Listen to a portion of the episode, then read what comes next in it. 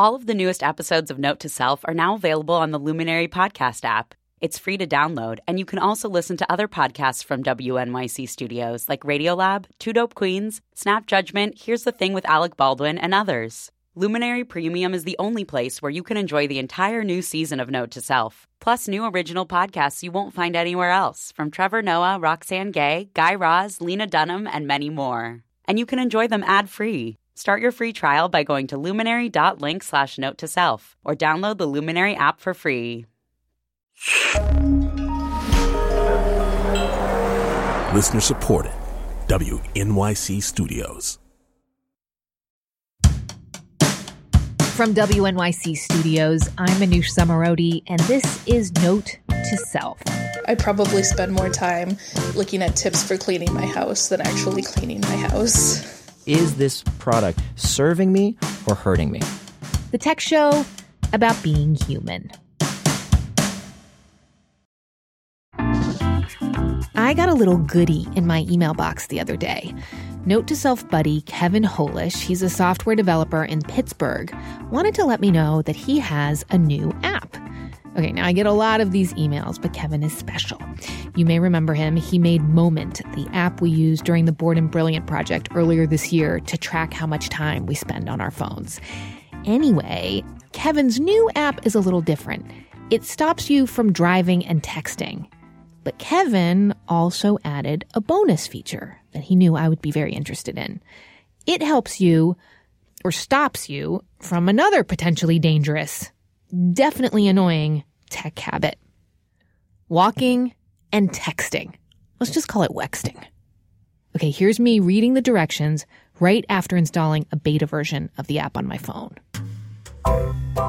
City folk, stop yourself from walking and texting too. Focus on the sidewalk! Exclamation mark. I decided to give it a try walking around the office. I'm walking down the hallway. I'm checking my email. Kevin, nothing's happening. I'm wa- I emailed Kevin back to tell him that I got a lemon. But then, later that night, I got off the subway. And as I was walking down the sidewalk, Oh my god. I uh, was walking down the street. I texted my husband, and um, it started to be Kevin's voice in my earbud saying, Put your phone down. Put your phone down. Seriously, pay attention. Seriously, pay attention. Seriously, you're still on your phone? uh, you know you do it too. Walking down the street or just the hallway. Researchers say wexting makes us change our posture, and yes, it can put us at risk of accident, injury, or death. But enough fear mongering. Mostly, texting and walking just puts us at risk of annoying the crap out of other people and other stupid people annoying the crap out of us. Which is why today we have a real live advice columnist, Slate's new Dear Prudence, Mallory Ortberg, to answer your questions about, yeah, wexting, but also other silly but still important digital quandaries facing us. And she's got some wise and funny answers. Enjoy. Hi. Mallory, I'm s- I'm so happy you and I understand your well-behaved dog are joining us from Oakland. Yes, he is just sitting right next to me. What's his name? His name is Murphy. He's a new acquisition. Oh, hi Murphy. Mallory, you are editor and co-founder of the website The Toast. You are author of the best-selling Texts from Jane Eyre and the new Dear Prudence at Slate. All right, so we'll just get started. So emailing and all of the angst and downright passive aggressive mm. behavior around it. This is listener Dulcie Arnold in Cortlandt Manor, New York. I've noticed lately that people aren't answering emails, even ones with direct questions. I mean, what's going on? You say people are on their devices all the time. Well, if they are, then why can't they answer an email? If screens are changing the way that we write and think, are they changing our manners as well? I mean, like Dulcie makes a really good point there. Like, Ooh. If you're on your freaking phone, respond. What do you tell Dulcie, Mallory? It's a great question, especially because I have found that different people have really different ideas of how long it is appropriate to let an email go unanswered. Hmm. So there are some folks who feel like it's okay to check in on the same day, and other folks who feel like that is a total violation of the social contract and should be met with stonewalling. Um, hopefully, these people are eventually getting back to her. I'm really sorry if if she's just being met with silence all around. I mean, isn't silence its own message, really? I mean, I don't want to assume that this caller is doing something really egregious that merits silence. So let's go ahead and assume good faith here Okay. and say that she's sending reasonable emails to reasonable people and they're just dropping the ball.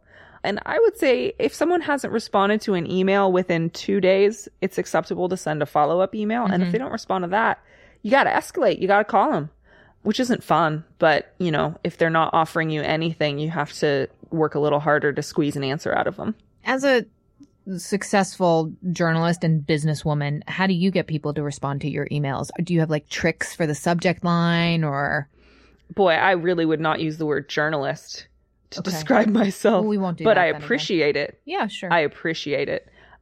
You know, one of the things that I have noticed is that in my own career, I have gone from being the kind of person who is usually waiting to hear back to the kind of person who can wait to respond. Mm. And it's been really position. interesting. A little bit because I, you know, I co-own the business. So I don't have like a boss. I don't have someone that I report to. Generally, if someone's asking me to freelance for them, it's that they reached out to me, which is not to say that I'm, you know, sitting in a dungeon surrounded by jewels granting favors, just that I've kind of seen the shift from the person who has very little of the power in terms of dictating how we run the conversation to someone who has some of the power. And I, I remember really well what it feels like to be on the end of, I really just need an answer to this question. Um, and, and so now it's something that I try to be really mindful of, especially because again, it's, you know, I'm not the president. I still have to respond to people and I'm going to have times in my life where I'm asking for favors. I mean, Dulcie, I have a little word of advice. If she literally just needs a yes or a no, I kind of like to put that in the subject line. Just need a yes or a no. Take the pressure off the person. Let them know a one word response will be just fine. And it's yeah, the- maybe they're paralyzed by the thought of having to write a paragraph. Well, you know, honestly, and I hate to admit this, but the people that I email back, like the worst that I'm about it, are like the Mhm. people I love the most. Or it's, you know, occasionally it's like a student I run into and they're like, tell me how to have a good life, basically is their question. You know what I mean? And it's like, Yeah, something where you know I have to really turn my full attention to this. Um, and I don't want to give them like a half hearted version. But then in your eagerness to not just toss off a quick answer, you sometimes let it slide till they feel like they're not going to hear back. and then you're like, oops, forgot about that one. It's all the way at the bottom of the page, gone out of sight. Yeah. I think that that's a really helpful suggestion. If, if you're having trouble hearing back from people and you just need really clear cut answers, make it really clear in the subject line and maybe say at the beginning, Hey, I know there's a lot of text to wade through here, but the only thing that I need from you is an answer to this specific question. The rest is just for context. Can you let me know? And then, yeah, you can certainly, it's fair to say, can you let me know by the end of day today? People Yeah. may or may not Yeah. abide by it, but at least you know on your end, you have given them a clear task to complete and a clear time to complete it by. Yep. I like that. Okay. Very good. Now, Yeah. this We one. make a great team. We do, right? We're totally solving everybody's problems here. Yeah. So I want to move on to something I think that's a little bit harder, um, and that's FOMO, fear of missing out. Um, a lot of people have written us telling us they face this. 23 year old Kinnan in Australia wrote us saying, I'm constantly using Facebook, Instagram, Snapchat, etc., and I do enjoy using them, so I don't want to flat out stop. However, I do often get bad cases of FOMO. I am constantly feeling left out, even if I wouldn't even want to go if I was invited. I never feel content with what I'm doing myself, even though I know most of these posts are taken to make it look like a really good time. Even when it's not, I still fall for it. Kinnan, first of all, props for recognizing that you have a problem. Like naming it, I think is getting us a little bit closer to the solution. But wh- what's your advice for Kinnan in terms of dealing with FOMO? Oh man. I mean, first of all, I just feel like giving them a hug. That is like the human condition. Um, so I get it. I, and I think that, you know, there are ways in which Instagram and Snapchat and, and what have you can enable us to see a lot more of what's going on in other people's lives.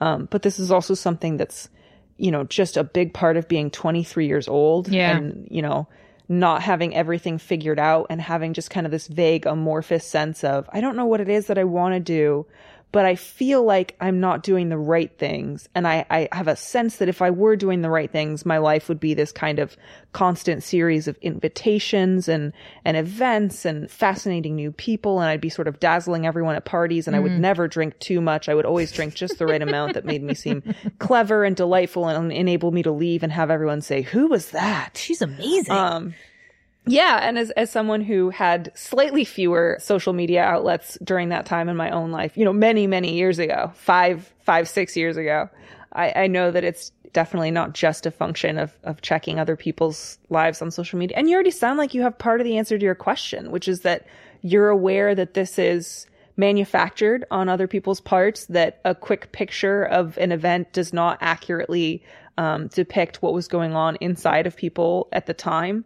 I don't know. I, I feel like I would need to know a little more. It doesn't sound like they were saying my own life's really bad. Right. I spend all my time online so much as just when I look at this stuff, it, it brings out some envy in me, which I think is normal. I think that's what we all do to an extent. Totally. Like Kenan, I totally get that. Even if your life is just fine, we are constantly seeing people who seem to be having it even just a little bit tiny bit Mhm. better.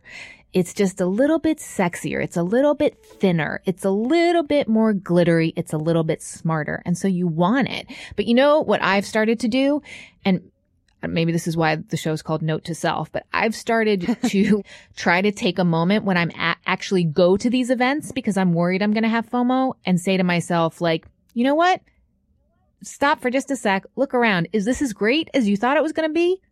No, it's fine. It's fine. But just remember this feeling that actually you'd rather be home watching Homeland with your husband on the couch the next time you feel compelled to RSVP to something or say yes.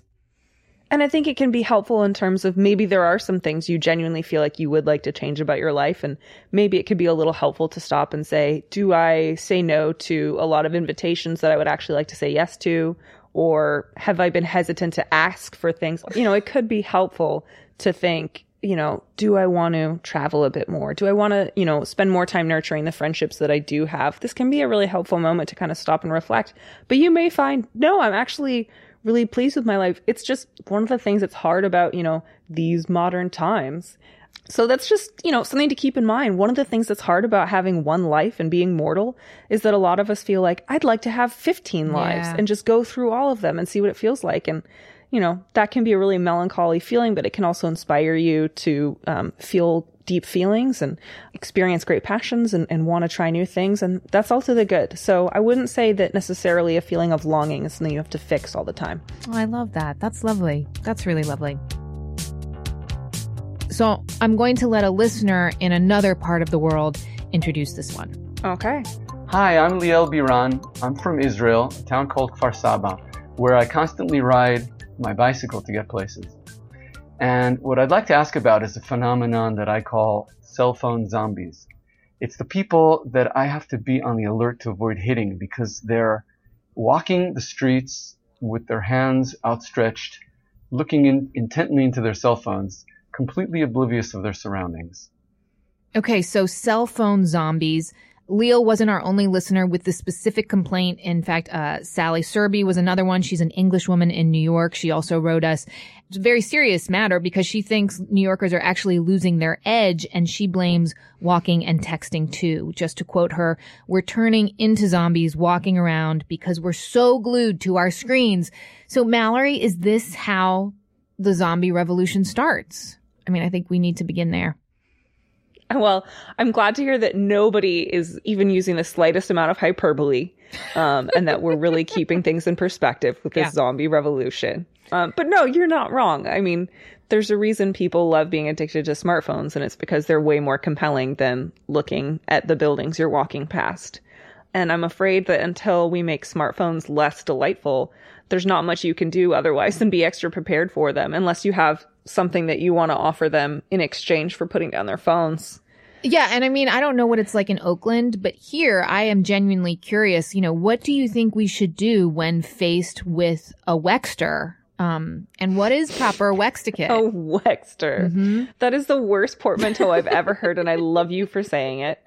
Uh, I, you know, I'm firmly of the belief that if there's a trend that really upsets you, you're going to have to find a way to live with it because it's really hard for a single person to stop a trend. And I would go so far as to say possibly impossible.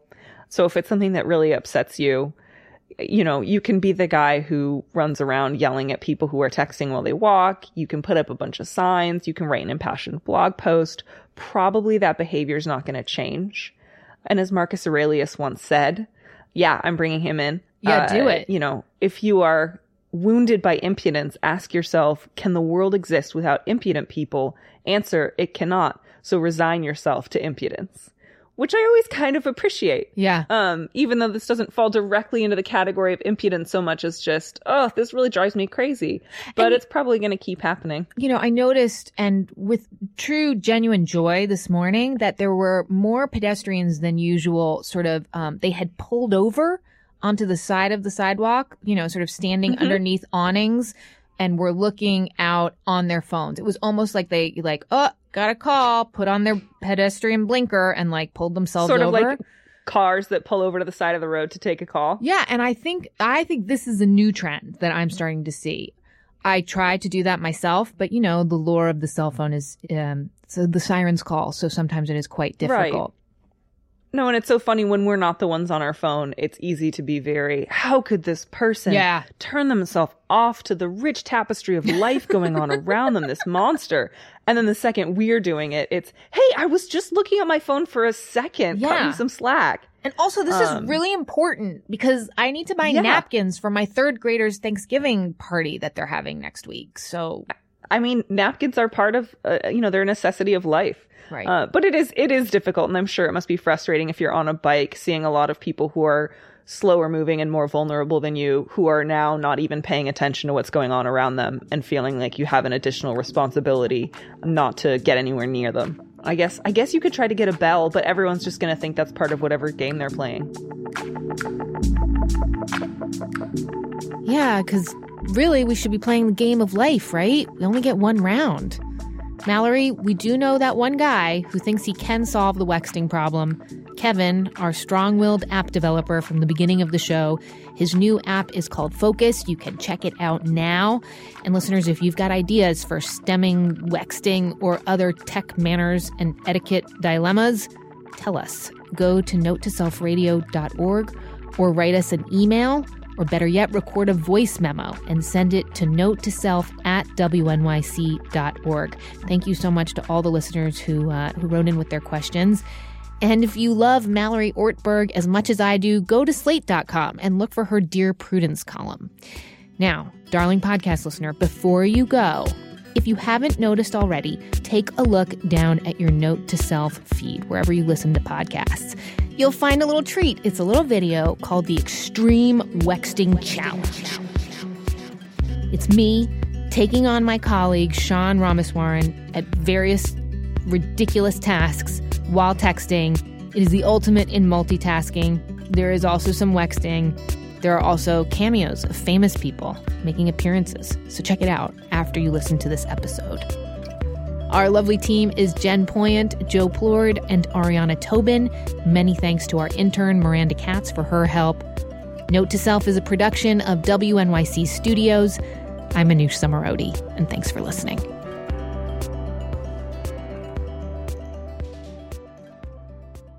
Extreme Wexting Challenge. Challenge, challenge. Yeah, so stupid.